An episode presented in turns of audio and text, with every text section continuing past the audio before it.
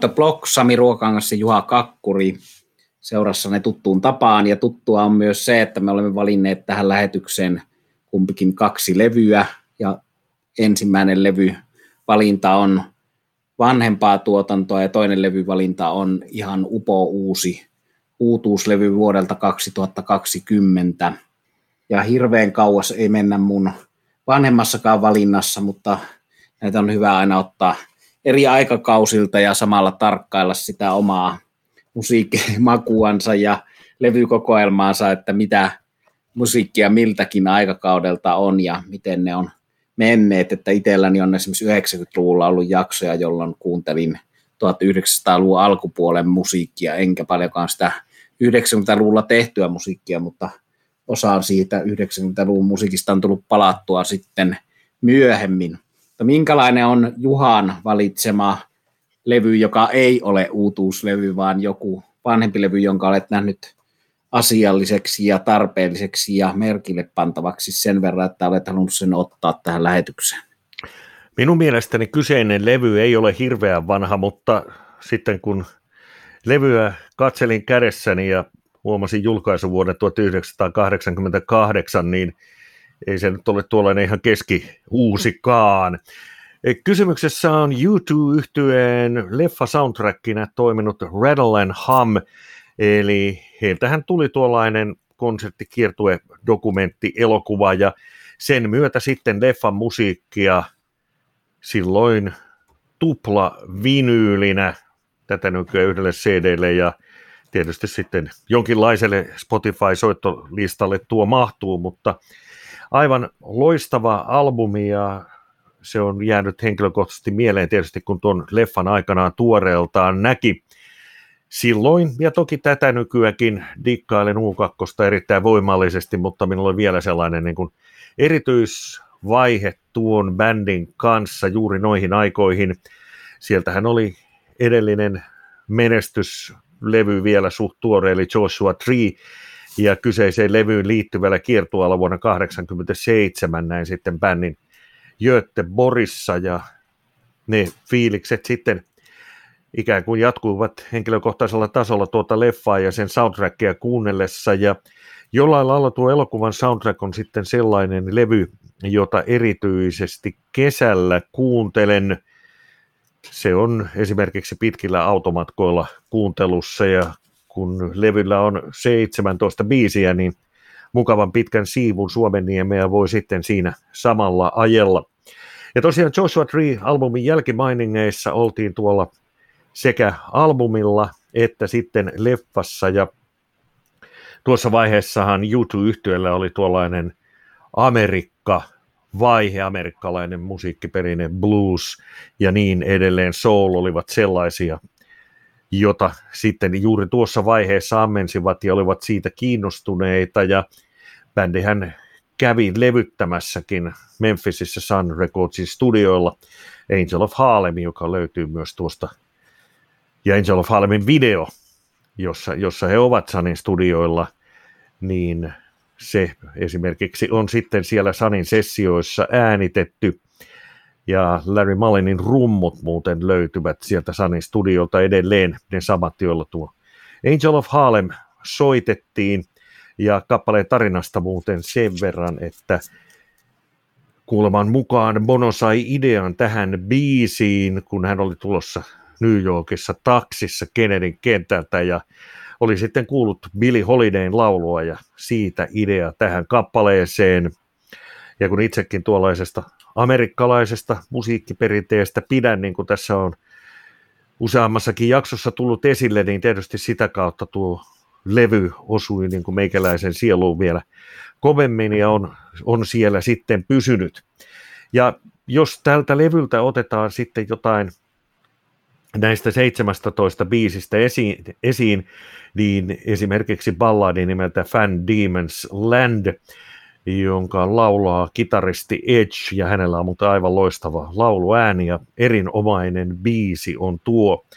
Sitten on se levyn ensimmäinen hittibiisi Desire, joka on ihan selkeästi tuollaista Bo Diddley-maailmaa, Joshua Treen hitti, sitten klassikoksi muodostunut tai Still Haven't Found What I'm Looking For, on live-versiona ja siellä on sitten paikallinen kuoro, eli New Voices of Freedom mukana Prideista, on niin ikään aivan loistava live-versio tuolla levyllä. No sitten on se äsken mainitsemani Angel of Harlem, soul blues balladi Love Rescue Me, ja mainitaan sitten vielä When Love Comes to Town, jolla on mukana sekä kitaran varressa että Bonon ohella laulusolistina B.B. King, ja tuohon kappaleeseen liittyy henkilökohtainen keikkamuisto.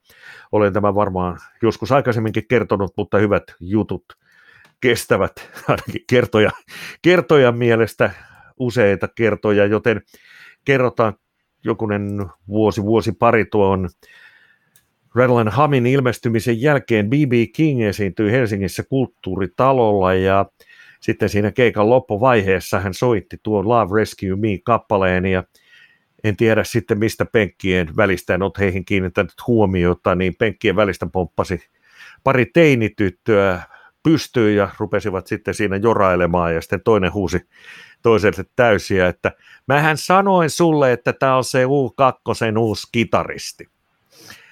Tietysti vähän hymyilytti, mutta oli tietysti innoissani siitä, että olivat tulleet BB Kingia katsomaan ja fiilistelivät ja dikkasivat hyvästä musasta. Ja tämä Rattle and Hum oli sitten viimeinen U2 levy kolmeen vuoteen. Sitten tuli Ahtung Baby ja vaikka Ahtung Baby, sekin on kaikkien aikojen klassikko ja varmaan otan jossain vaiheessa senkin näissä podcasteissa esiin, niin silloin sanotaan niin kuin tämän Rattle Hummin myötä päättyi ikään kuin tuollainen, kutsun sitä luomu U2 aikakaudeksi, että sitten showhun tuli mukaan, mukaan kaikenlaiset videototeutukset ja Bonolle tuli näitä erilaisia roolihahmoja. Hyvä oli Rattlenham ja hyvä oli sen seuraaja Ahtung Baby, mutta iso murros U2 Lava Imagossa ja, ja muutenkin tuossa niin kuin sanotaan lavan esille panossa tapahtui sitten tässä välissä. Eli ensimmäinen valintani ja se klassikko tällä kertaa vuodelta 1988 U2 ja Rattle and Hum samanimisestä leffasta. Sekä soundtrack että leffa kannattaa tsekata, vaikka ne olisivat tuttuja. Hyvä ja kiinnostava valinta jälleen kerran. Eli muistelin tuossa omaakin suhdettani tuohon levyyn 88 ostin sen ihan välittömästi samana päivänä, kun se ilmestyi. Paikka oli jostain syystä Heinola. Mulla ei ole mitään käsitystä, miksi olin äitini kanssa Heinolassa. Se ehkä todennäköisesti liittyi siihen, että olen reumaa sairastanut. Suurimman osa elämästäni oltiin ehkä käymässä siellä Heinolan reumasairaalassa. Tämä on todennäköinen selitys, jonka tässä samalla puhuessani tajusin, mutta tuota, ostin kuitenkin Heinolasta tämän levyyn samana päivänä, kun se Suomen levykauppoihin ilmestyi, ja tietyllä tavalla kyse oli oman musiikkimaan laajenemisesta sillä tavalla, että 88 oli Iron Maidenin Seventh Sun ja monta metallilevyä tärkeitä, mutta B.B. Kingin olin Yleisradion ansiosta löytänyt jo huomattavasti aikaisemmin ja olin kovasti kans innoissani tästä yhteistyöstä, että B.B. King soittaa tällä levyllä – ja Rattle Hamillahan soitti eräänlaisessa ovelassa pienessä kameroolissa myös Mr. Bob Dylan koskettimia. Eli kosketin soittajan mieltä Bob Dylan vierailee siellä erikoisia juttuja. Dylan tehnyt uransa varrella paljon tässä yksi niistä. U2 olin alkanut kuuntelemaan C-kasetti aikana Unforgettable Fire-levyn myötä, ja muistan, kun se oli siskolleni ja minulle rakas C-kasetti aikanaan. Ja myös muistan tuon elokuvan, kuinka käytiin katsomassa sitä siskon ja hänen silloisen poikaystävänsä kanssa. Ja muistan siitä elokuva näytöksestä paitsi, että U2 siinä suurella kankaalla livenä teki suuren vaikutuksen, niin muistan, että ennen tätä elokuvaa tuli kotimaisen Per Kyntin musiikkivideo siinä ikään kuin tämmöisenä trailerina, että se oli sen ajan musiikkimarkkinointia. Ja tuohon liittyy tuohon Angel of Harlem biisiin liittyy tämä Keith Richards-yhteys ja myös tuohon When Love Comes to Town, eli olemme Juhan kanssa puhuneet siitä, että löytyy taltiointeja siitä, jossa Keith Richards vierailee näillä biiseillä U2 kitaristina enemmän tai vähemmän onnistuneesti, mutta minä näin tämän B.B. Kingin sitten tämän saman kiertoon, jonka Juha näki Helsingissä, niin Tampere-talossa. Taisi olla ensimmäinen keikka, millä olen ollut Tampere-talossa 90-luvun alussa ja yllätyin vähän siitä, että Kingi veti tämän When Love Comes to Townin, eikä se ollut kyllä viimeinen kerta, kun kuulin sen B.B. Kingin esittämänä. Mulla oli ehti tulla B.B. Kingin konsertteja myös yli 30 ennen kuin hänestä aika jätti, eli näin, näin hänet niinkin monta kertaa lavalla, mutta otetaan sitten oma ensimmäinen levyvalinta, joka on 2000-luvulla perustetulta bändiltä, eli sikäli aika poikkeuksellista klassista rockia, amerikkalainen bändi nimeltä Blackstone Cherry, mustakivi kirsikka, mitä liet tarkoittaa sitten, se on itse asiassa sikarimerkki, muistaakseni tämä ja onkin sikarimerkki, josta on otettu bändille nimi. Ja tässä on sitten semmoinen bändi kuin Kentucky Headhunters, joka on monelle country, country rockin harrastajalle tuttu, niin sen ikään kuin jälkikasvua tässä ja sukulaispoikia nuorempaa ikäluokkaa Blackstone Serissä. Ja valitsemani levy ei ole Blackstone Serin esikoisalbumi, vaikka se on mulle lähes yhtä rakas kuin tämä albumi Folklore and Superstition, joka on Blackstone Serin kakkosalbumi vuodelta 2008. Ja jotenkin tämä on itselle rakkain näistä bändin levyistä, jotka kaikki omistan, vaikka se on selkeästi tuommoista kaupallisempaa ja enemmän ehkä mainstreamia kuin toi esikoisalbumi, että Blackstone Serin samanniminen esikoisalbumi vuodelta 2006, siinä oli selkeästi tuommoista blues rock meininkiä, siinä oli Kaktuksen tai Yardbirdsin ja tämmöisten kriimien ja tämmöisten perus nimien vaikutus kuului, mutta sitten Bob Marlett, tämän kuuluisen tuottajan, mikä on tänäkin vuonna 2020 ilmestyneen Vandenberg Hard Rock Bandin levyn tuottanut Bob Marlett, niin tuotti tämän Blackstoneserin kakkoslevyn tuossa 2008 ja minulle tämä on bändin paras levy, eli täältä löytyy näitä ikään kuin hittejä, jotka on ainakin Englannissa suuria hittejä, Blind Man, Things My Father Said, Devil's Queen, jossa lauletaan Robert Johnsonista ja Sonny Boy Williamsonista, eli vaikka musiikki on hard rockia, niin siinä sanotuksessa tulee blues-hahmot. Sitten on Ghost of Floyd Collins, hienoja kappaleita ja erityisesti täytyy mainita Peace is Free, joka on keikoilla siellä, jossa tämän bändin päälle ymmärretään, eli ennen kaikkea Englannissa, niin mahtava yhteislaulu keikoilla, yleisön yhteislaulu, samoin kuin tuo Things My Father Said palladi. Sitten täällä on myös Long Sleeves, jossa lauletaan siitä, kuinka äiti aina käski laittaa pitkät kalsarit ja miten se sitten on myöhemmässä elämän kolhiessa tulkittavissa.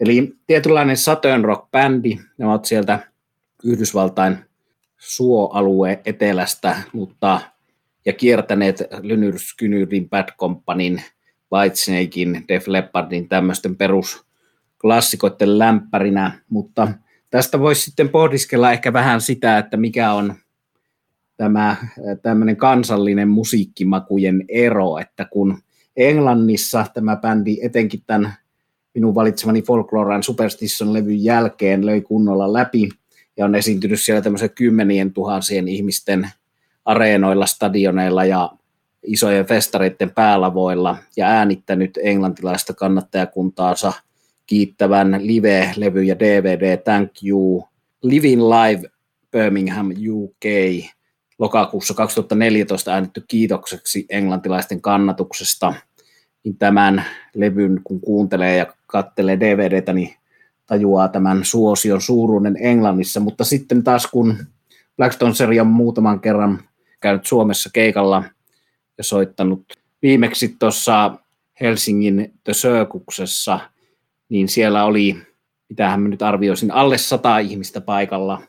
Eli sama bändi, joka Englannissa vetää tuommoisia 15 000, 20 hengen, 20 000 hengen paikkoja ja Rival Sons, joka Suomessa myi esimerkiksi kulttuuritalon loppuun ja myy saleja loppuun, niin Rival Sons on ollut Englannissa Blackstone Cellin lämpäriasemassa näillä kiertueilla.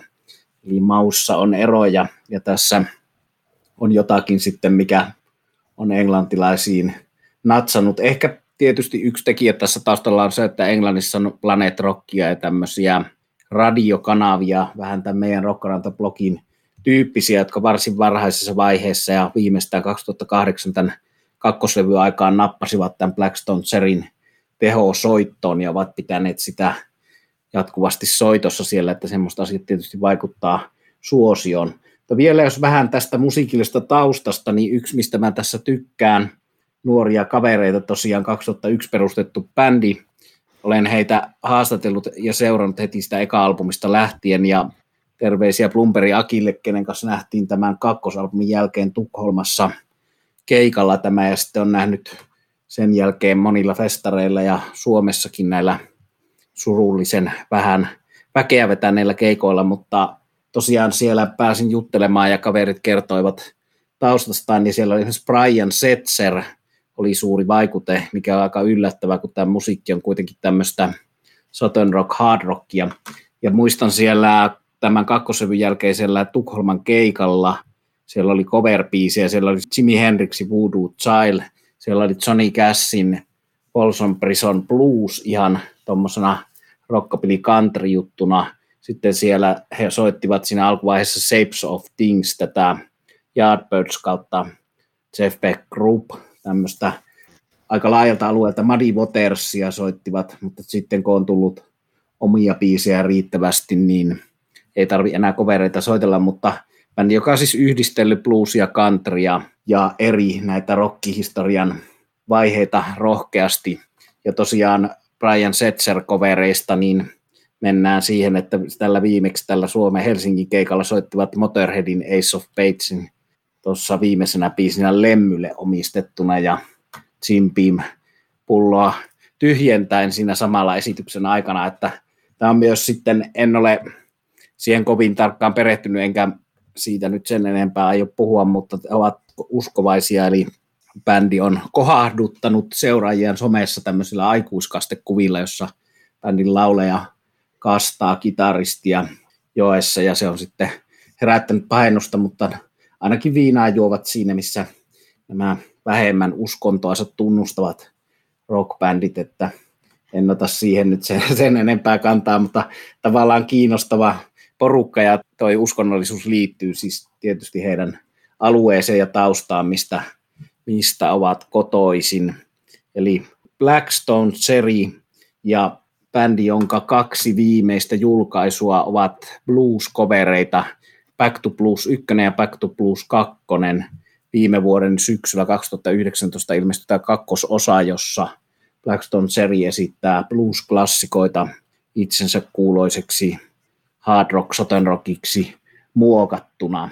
Ja vielä ennen kuin päästän takaisin Juhan ääneen, niin sanon, että Blackstone Seri liikkuu oman makuuni kannalta hiukan vaarallisella alueella, eli se on paikotellen hyvin lähellä tuommoista tai nickelbackia ja sen tyyppistä modernia amerikkalaista stadion rockia, joka menee omaan makuun aika tylsäksi ja monella tavalla alueelle, josta en pidä, mutta kuitenkin Blackstone Seri on saanut pidettyä homman sillä tavalla, että se kuitenkin pysyy niin kuin hyvällä puolella kallistumatta liikaa semmoiseen tiettyyn lajiin, josta en, en pidä, mutta kannattaa tutustua ja kannattaa, jos on tullut taukoa bändin juttujen seuraamisessa, niin tsekkaile ja kannattaa tosiaan kiinnittää siihen live, bändin live energiaa ja siihen englantilaisen yleisön osallistumiseen ja yhteislauluihin näillä brittitallenteilla niin huomiota.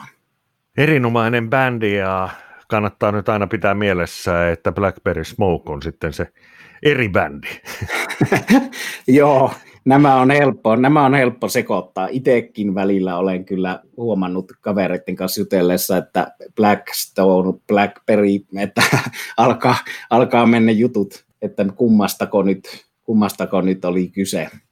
Mennään sitten seuraavaan levyyn, ja itse asiassa ennen sitä, kun kuitenkin suht tuoreen levyn esittelit, niin minun mielestäni amerikkalaisilla radiojuontajilla tai musiikkikanavilla käytetään tietysti termiä radio DJ, niin heillä on aika hyvä kyky niin kuin kiteyttää asioita.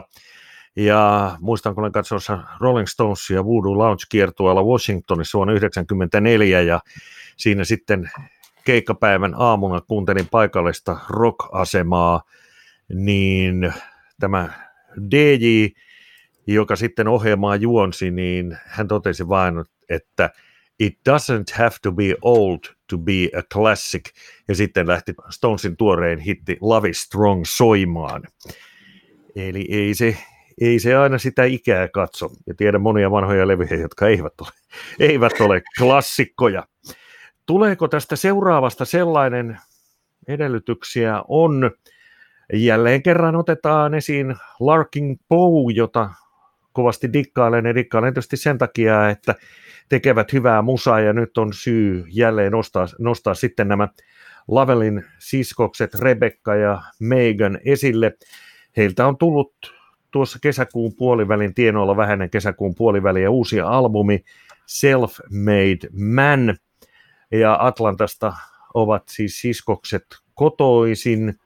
Heitä on itse asiassa kolme siskosta, mutta tämä kolmas ei ole kuvioissa mukana, mutta nämä kaksi, Rebecca, joka soittaa kitaraa, ja Megan, joka on sitten, kuten siskonsa häntä kutsuu Slide Queen, eli erilaisia slidilla soitettavia kitaroita.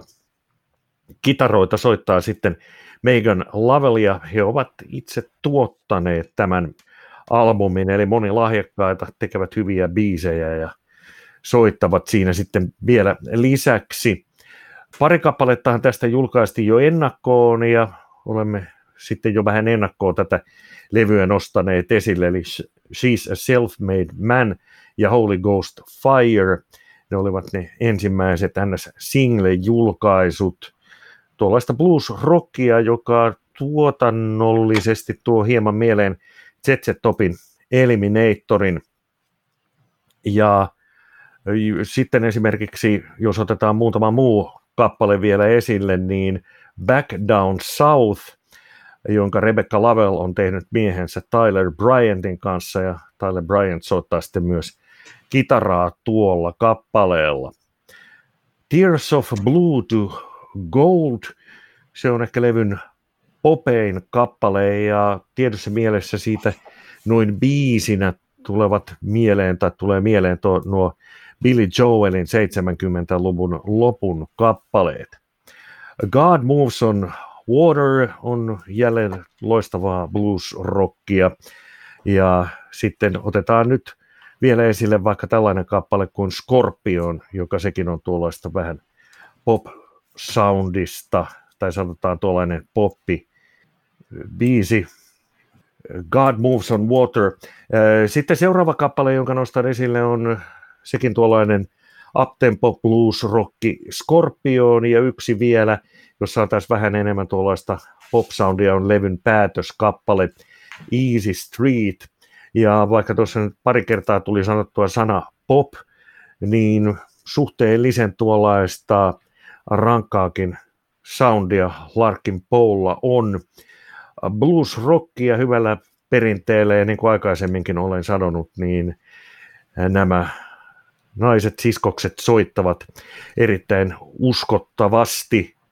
Ja viittaan tällä nyt siihen, että, että vaikka he ovat vielä suht nuoria kolmekymppisiä, niin silti tuollaista aitoa blues-henkeä, jota yleensä on totuttu yhdistämään sitten ehkä lähemmäs, lähempänä sata vuotta kuin 30 oleviin muusikoihin – ja mainitaan tässä, siis tietysti siskokset on jo esitelty, ja Rebecca Lavelin aviomies Tyler Bryant, joka soittaa levyllä kitaraa, mutta sitten täältä löytyy vielä kaksi muutakin muusikkoa, Kevin McGovan, joka soittaa perkussioita, ja sitten Tarka Lehman, joka on basson varressa.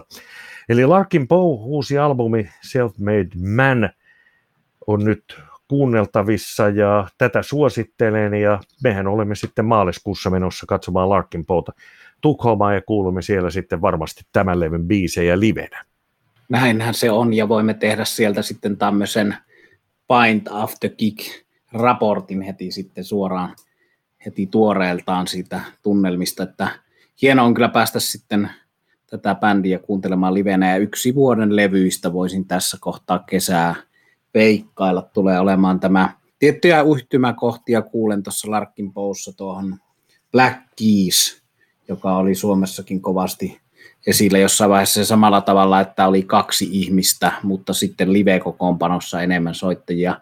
Myöskin toi Rival Sons, jopa tämä Blackstone Series tietyllä tavalla, varsinkin näissä vaiheissa, jossa Blackstone Series soitteli vähemmän keskitien hard rockia ja enemmän country kautta rockapili kautta blues-tyyppistä musiikkia, niin oli selkeitä yhtymäkohtia, että hienoa, että nuoremman polven muusikot rohkeasti sekoittelevat asioita. Ja kun nuoremman polven muusikoista on kysymys, niin sosiaalinen media on vahvasti kuvioissa mukana. Harva se päivä Facebookissa on jonkinlaista kotiliveä Larkin Polta ja hehän ovat näitä kotilive-äänityksiä tehneet jo ennen koronaa ja lukuisista kappaleista, klassikoista ovat tehneet sitten kaksistaan omia cover-versioita ja tämähän on tietysti yksi hyvä tapa tuoda bändiä tunnetuksi. Esimerkiksi Phil Collinsin In the Air Tonight, saadaan se Stones-yhteys, Painted Black ovat niitä kappaleita, joita ovat versioineet ja tietysti kun sitten joku laittaa YouTubeen hakusanaksi vaikka Painted Black ja sieltä löytyy Larkin Poe versio, niin sitä kautta sitten saattaa myös Larkin Poe noin laajemminkin löytyä. Eli hyvä tapa esitellä bändiä ja sosiaalista mediaa kannattaa seurata. Megan ja Rebecca Lavel laittavat sinne harva se päivä jotain uutta kuunneltavaa ja kertovat myös kumpikin vuorollaan myös biisien synnystä ja heillä on tällaisia ikään kuin kitaraklinikoita myös netissä, eli aktiivisia siellä. Erinomaista sometoimintaa kyllä tosiaan ja hauskoja cover-versioita ja tuosta Phil Collins In the Air Tonightista tuli mieleen, kun täällä näkyy silmieni edessä täällä huushollissani tuolla Miami Vice Box, jossa on tota, koko Miami Vicein kaikki tuotantokaudet ja siellähän on tämä klassikko kohtaus, jossa kuullaan avoautolla ajellessa yössä, niin tämä In the Air Tonight-kappale, jos se kokonaisuudessaan niin pitkä pätkä ja se oli siihen aikaan historiallista TV-kerrontaa, että tällainen huippubiisi soi niin pitkän pätkän tässä TV-ohjelmassa, mutta toi Juhan mainitsema Tyler Bryant on yksi kaveri, josta täytyy puhua lisää jossain, jossain jaksossa, että näitä uusia uusia Ruutsimman rokin tekijöitä. No sitten minun uutuuslevyni on jotain ihan muuta kuin ruutsia, tai jos on ruutsia, niin se on eri tavalla ruutsia. Levy, jonka piti ilmestyä toukokuussa, mutta koronan takia se lykättiin, niin kuin moni levy on nyt lykätty, ja ilmestyi 19. kesäkuuta.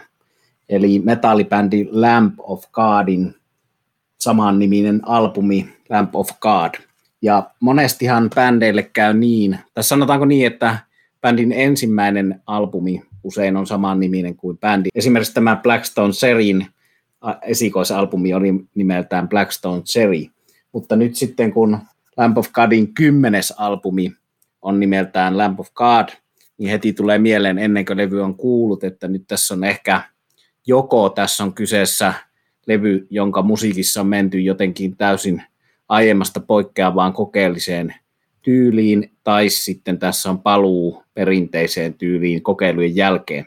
No, tässä tapauksessa tämä oli jälkimmäistä, eli tiettyjen puhtaasti laulettujen ja kaikenlaisten jousitaustojen ja erilaisten Lamp of Godin metalliin liitettyjen kokeilujen jälkeen tämä levy on oikeastaan juuri sitä, mistä tämä bändi tunnetaan.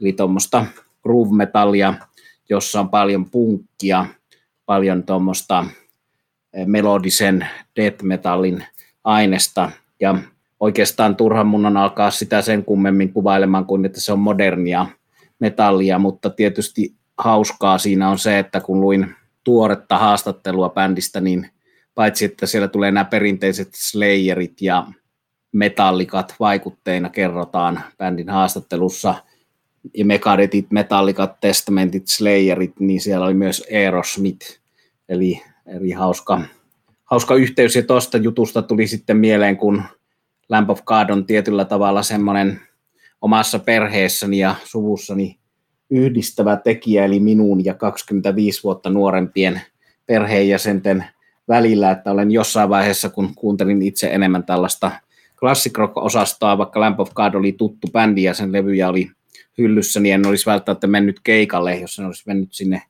viemään pikkupoikia, alaikäisiä tai poikaa. Ja sitten, sitten siellä tota, on käyty hauskoja keskusteluja, kun siellä on ennen keikkaa tullut sitten PAsta juuri Aerosmithia ja tällaista lynyskynyrtiä ja meikäläisen musiikkia. Ja sitten mä oon sanonut, että no niin, siinä kuulet, näillä tulee vanhaa Aerosmithia täällä, että hyvä, hyvä bändi, kun soittavat tällaista täällä PAsta, mutta näin ne, näin ne vaikutteet menevät, mutta tässä on sellaista poliittista kannanottoa, mikä ei tietenkään yllätä tämän bändin kuulijoita, eli aika lailla vihaista palautetta saa Yhdysvaltain tämänhetkinen presidentti. Siellä otetaan tämmöiseen huumeongelma, opiaattikauppaan myös kantaa ja maahanmuuttotilanteeseen näihin tota, tuoreisiin poliittisiin linjauksiin. Ja mä en tiedä minkä verran tämän levyn sanotuksia on sitten vielä ehditty tekemään tämän koronan aikana, josta 19. kesäkuuta jo tullut ulos, mutta täällä on semmoisia juttuja niin kuin jo muutamassa muussakin meidän podcasteissa käsitellyissä levyissä, että tuntuu, että nämä on, täytyy olla niin, että nämä on tehty korona-aikana, koska täällä puhutaan sanotuksissa new abnormal, eli uudesta epänormaalista, kun on hoettu tätä uutta normaalia kyllästymisen asti, niin tämän metallibändin käsittelyssä puhutaan uudesta epänormaalista, ja siellä on myöskin termi Make America Hate Again, joka on hauska väännös Trumpin, Trumpin jutuista. Mutta ei välttämättä Lamp of Godin paras levy, mutta erittäin, sanoisinko, tuommoinen nälkäinen ja energinen levy, jota kuunnellessani huomasin, että kuinka kivaa tällaista punk-vaikutteista rankkaa mättöä on kivaa välillä kuunnella.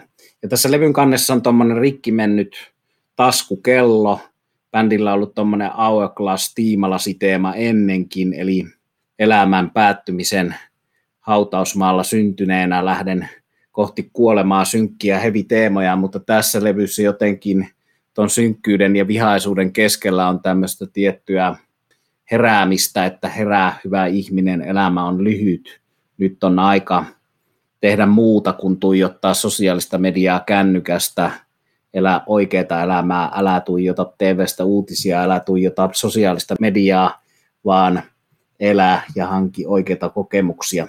Eli tälle bändillehän kävi sellainen juttu, mikä on ollut nyt tässä kesällä 2020 mielessä, kun oli tässä taannoin ihan äskettäin aika, jolloin Helsingissä olisi pitänyt olla Tuskafestivaali, olisi pitänyt olla Puisto Blues, ei ollut Tuskafestaria eikä Puisto Bluesia.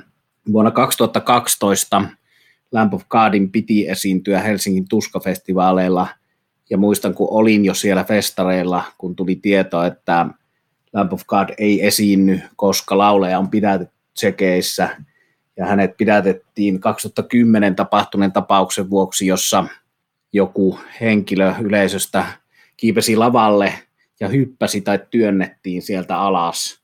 Ja sitten kun lauleja meni seuraavan kerran Randy ja Lamp of God meni seuraavan kerran tsekkeihin, niin hänelle lyötiin lauleille käsiraudat ja hänet pistettiin vankilaan putkaan useiksi kuukausiksi ja alettiin selvittelemään, että miten tämä homma on mennyt. No sitten lopulta lopullinen tuomio taisi olla niin, että, että lauleja oli tämän lavallensa ängenneen henkilön sieltä tönäisyt alas, mutta hän ei kuolemaa varsinaisesti aiheuttanut, eli häntä ei tuomittu siitä kuoleman tuottamuksesta, eli tapaus, joka vaikutti sitten koko metalli genren live-esiintymisiin sillä tavalla, että nämä no stage diving kyltit yleistyivät ja miten mä sanoisin, nämä turvahenkilöt, järjestyshenkilöt alkoivat vahtimaan huomattavasti tarkemmin sitä, varsinkin amerikkalaisten bändien lavalla ollessa, että ettei mitään tämmöistä kohtaamista bändin ja yleisön välillä pääse tapahtumaan, ettei bändiä syytetä mistään tällaisesta. Eli mielenkiintoinen tapaus, se on 2014 dokumentoitu elokuvaksi, dokumenttielokuvaksi, ja laulaja Randy Blythe on kirjoittanut kirjankin näistä tapahtumista, ja nykyään tämän tuoreen levyn haastatteluissa on korostanut sitä, että ainakin hän 22 vuotta itseään vaivanneesta alkoholismista pääsi eroon, eli raitistui tämän oikeusprosessin myötä, ja nykyään on 50 yhdeksän vuotta raittiin ollut henkilö, joka tosiaan pohtii tätä elämän varren lyhyyttä tässä tietynlaisessa viisikymppisen kriisissään tällä uudella albumilla. Mutta suosittelen, jos on moderni metalli yhtään kiinnostuksen kohteissa, niin tämän parempaa metallia harva bändi tänä päivänä tekee ja harva julkaisee tänä vuonna tätä parempaa raskasta musaa sisältävää levyä. Eli tässä jälleen yksi vinkki levystä, johon kannattaa tutustua. Ja tuossa tuli muuten, kun puhuit, että yleensä bändin ensimmäinen levy kantaa sitä bändin nimeä, niin jostain mutkien kautta tuli sitten mieleen, että minkä klassikkoalbumin nimikappale ei ole kyseisen bändin kyseisellä levyllä, vaan eräällä toisella levyllä. Viiden pisteen vinkki yhdessä vaiheessa. Olimme lähes varmoja, että tämä yhtiö tekee comebackin, mutta sitten pikkuhiljaa tämä meidän aavistuksemme haaleni ja nyt emme asiasta puhu. Eli kysymyksessä on Houses of the Holy, joka ei ole Led Zeppelinin Houses of the Holy-albumilla, vaan Physical Graffiti.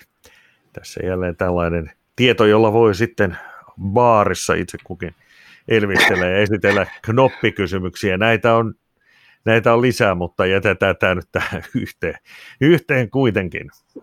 Joo, ACDCllä on tämmöistä omien nimien ja biisin ja levyn nimien jännässä järjestyksessä julkaistua myös. Me voidaan joskus ottaa jakso, mikä teema on nämä, nämä omien tota, biisin nimien kierrätykset.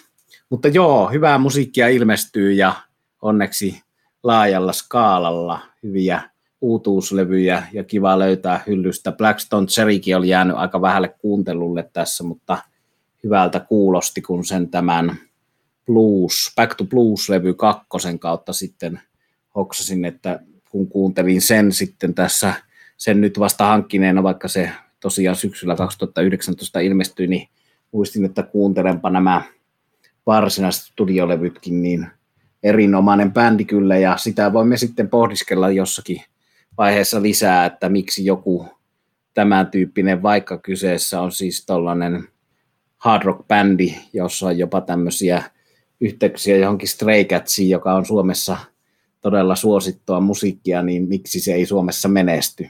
Vaikea vastata tähän kysymykseen.